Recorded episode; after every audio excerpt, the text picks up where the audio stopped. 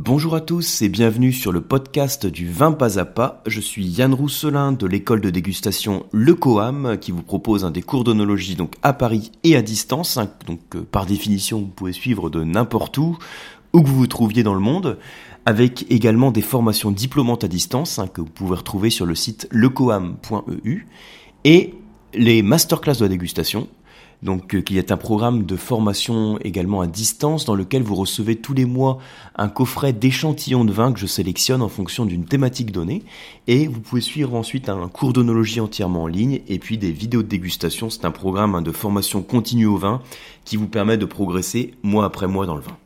Bien, alors après cette longue intro, hein, donc dans ce podcast, de quoi on va parler?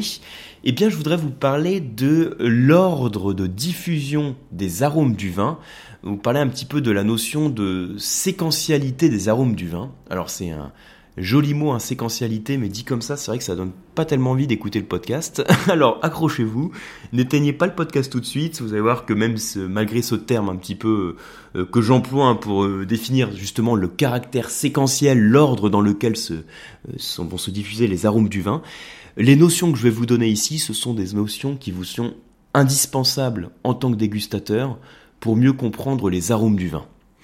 Alors, pour vous donner un petit peu plus envie de rester, je vais vous demander simplement d'imaginer quelque chose. Imaginez qu'on se prend un petit verre de vin tranquillement, euh, euh, ensemble à la terrasse d'un café ou dans un bar à vin.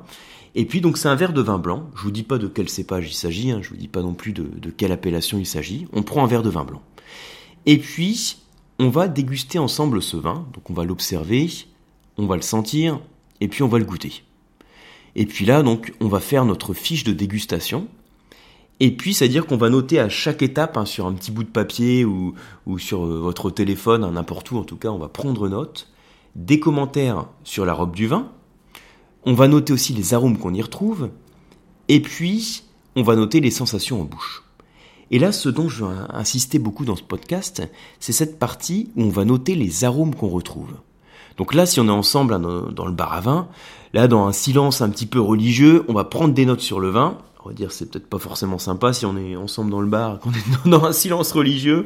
C'est tout simplement parce que quand on est sur la phase de dégustation, c'est quand même plus facile de se concentrer dans le calme c'est prouvé, hein, c'est je dis pas, c'est vrai que c'est plein de bon sens en même temps, hein, mais euh, le, le, cerveau humain peut capter simplement un nombre limité d'informations. Donc plus vous avez de stimuli qui vous arrivent, que ce soit en termes de visuel, en termes de bruit, d'odeur, etc., plus vous avez du mal à vous concentrer sur une chose. Donc pour rester concentré sur une chose, c'est important de faire en sorte de pas forcément supprimer les autres stimuli, mais au moins ne pas y prêter attention. Et quand on a beaucoup de bruit, on se rend compte qu'on a plus de mal à se concentrer déjà tout simplement, et aussi à se concentrer sur les arômes qu'on retrouve. Bon, petite parenthèse, c'est pour ça que là, si on est assis ensemble dans le bar à vin, on note les arômes, et au moment où on les note, ben, on va peut-être pas beaucoup échanger, simplement le temps de noter quelques arômes. Et puis, qu'est-ce qui va se passer? Eh ben, imaginez sur votre verre de vin blanc, vous allez constater, avant même de le remuer, donc avant même de faire tourner le vin dans le verre, vous allez d'abord percevoir Peut-être, hein, ça dépend du vin, mais je vais vous dire euh, ce que vous pourriez percevoir, par exemple des notes de fraîcheur. Ça va dépendre du cépage, ça va dépendre du vin, mais c'est pas grave, je vous donne un exemple pour comprendre le message que je veux vous transmettre. Des notes de fraîcheur, ça va être d'abord des notes de fruits, mais d'un fruit un petit peu vert, pensez à la pomme. On n'est pas sur la pomme pourrie, hein, on n'est pas sur la pomme blette, on est sur la pomme fraîche, on est sur la granny, on est la pomme verte, quelques notes de bergamote, d'agrumes si vous préférez, hein, de la fraîcheur. Et puis, vous allez continuer à sentir votre verre de vin, peut-être commencer à l'oxygéner doucement, donc à le faire tourner le vin dans le verre, et vous allez continuer à le sentir. Et là, vous allez me dire, bah, ça sent un peu plus le fruit frais, mais derrière le fruit frais, je trouve aussi un fruit un peu plus mûr. Je trouve la pêche blanche, par exemple. Et puis, ensuite, vous allez accélérer, euh, accélérer, enfin, continuer à faire tourner votre verre de vin. Là, éventuellement, on va parler un petit peu des arômes qu'on a trouvés.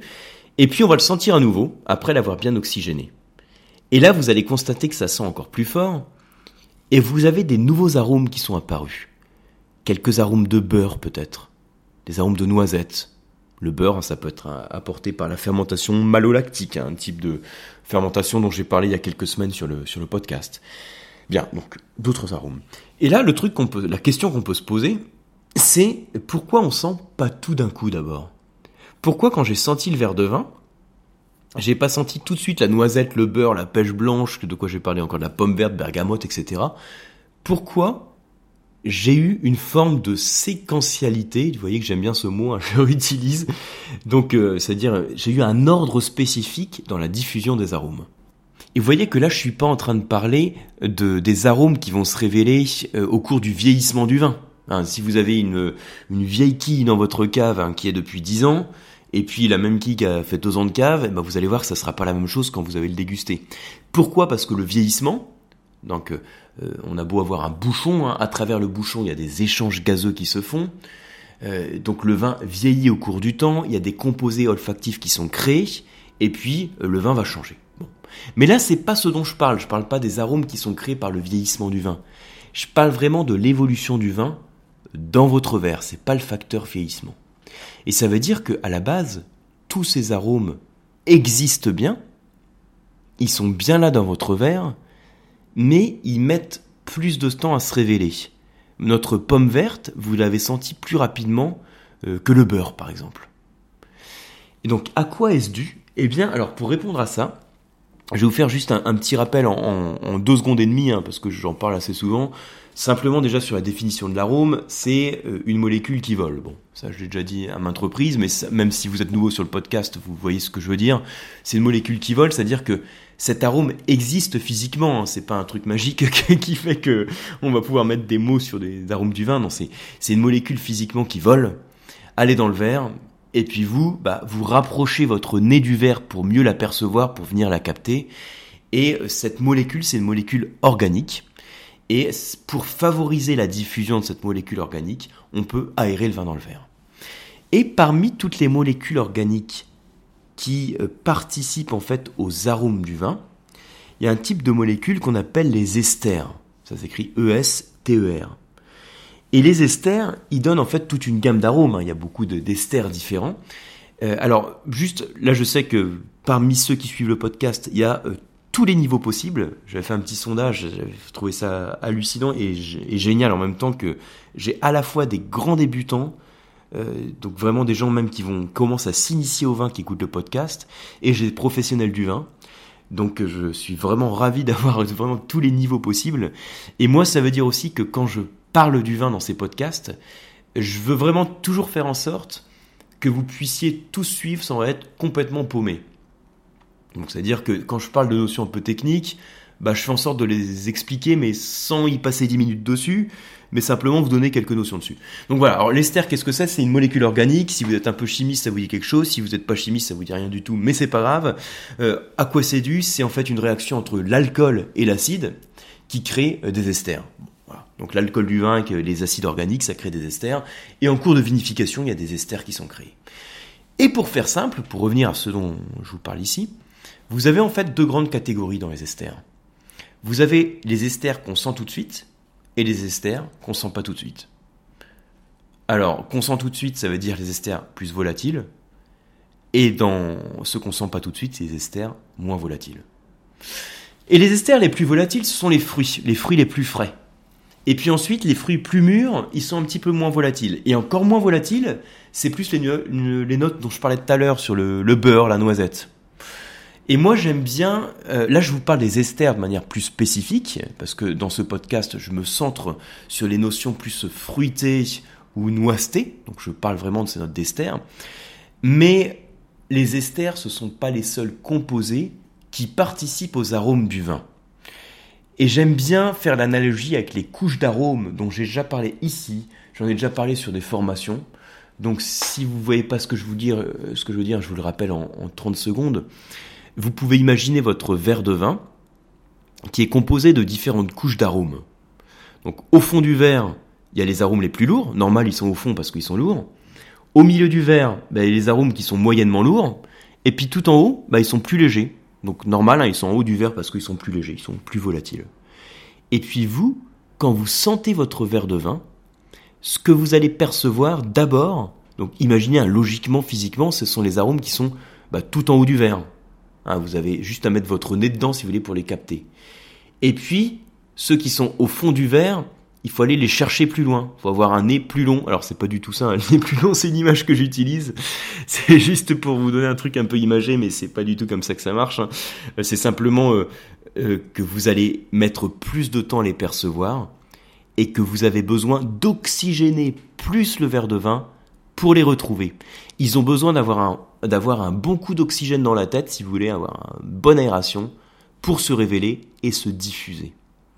Donc on a les arômes de fond, les arômes de cœur, les arômes de tête, on peut en parler en parfumerie, moi j'en parle aussi pour le vin, et ces arômes les plus volatiles qu'on a au-dessus, ce sont ces fruits frais.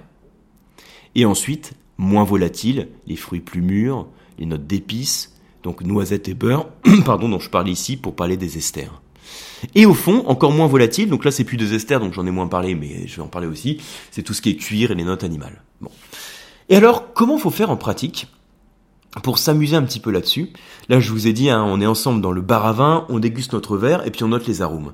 Ça veut dire qu'à chaque fois qu'on note les arômes que l'on a dans un verre de vin, il faut prendre un petit peu son temps pour aérer le verre de vin et noter les différents arômes en étant conscient que les arômes que l'on perçoit au moment où on sent le verre de vin et les arômes qu'on perçoit trois minutes après, surtout si on a bien oxygéné le verre, ne sont pas du tout les mêmes. Donc là, si on est ensemble dans le bar à vin, si on n'a toujours pas fini notre verre, donc en général, hein, euh, on l'aura peut-être fini déjà, je sais pas. Euh, si on n'a pas fini notre verre de vin, bon, on va peut-être s'en servir un, on va l'oxygéner.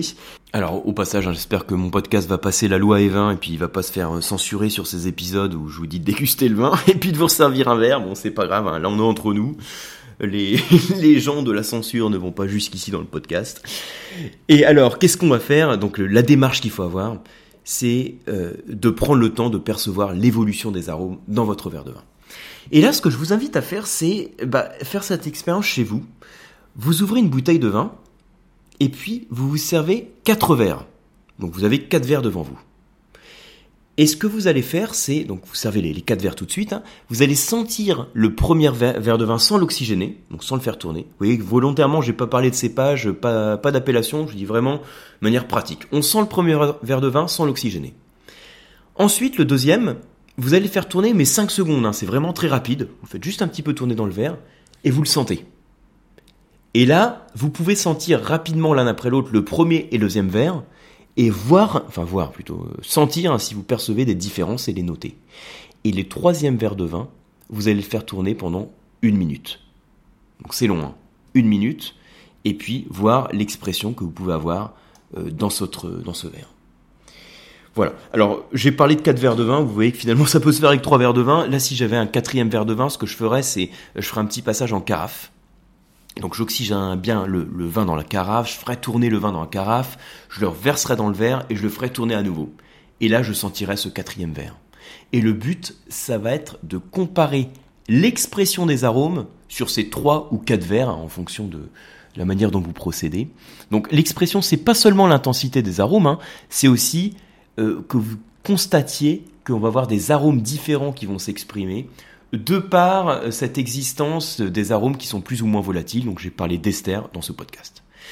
Donc voilà, je vous remercie d'être allé jusqu'au bout de ce podcast. J'espère que vous avez appris des choses euh, dedans. Et si c'est le cas, ben, n'hésitez pas à aller faire un tour sur iTunes. C'est une des plateformes en fait où est diffusé le podcast. Vous pouvez retrouver le podcast et vous pouvez laisser un commentaire, un très bon commentaire, hein, j'espère, sur le podcast.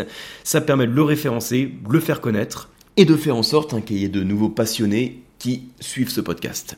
Je vous remercie pour votre attention j'espère vous retrouver donc bah, sur, le prochain podcast hein, justement ou sur le, blog Le Vin Pas à Pas ou sur le site du Coam pour retrouver toutes les formations sur lecoam.eu ou sur les masterclass de la dégustation. Disons, ça commence à faire pas mal de sites, les masterclass de la dégustation, donc pour le programme de formation à distance hein, sur la box d'apprentissage du vin. Merci pour votre attention et je vous dis à très bientôt.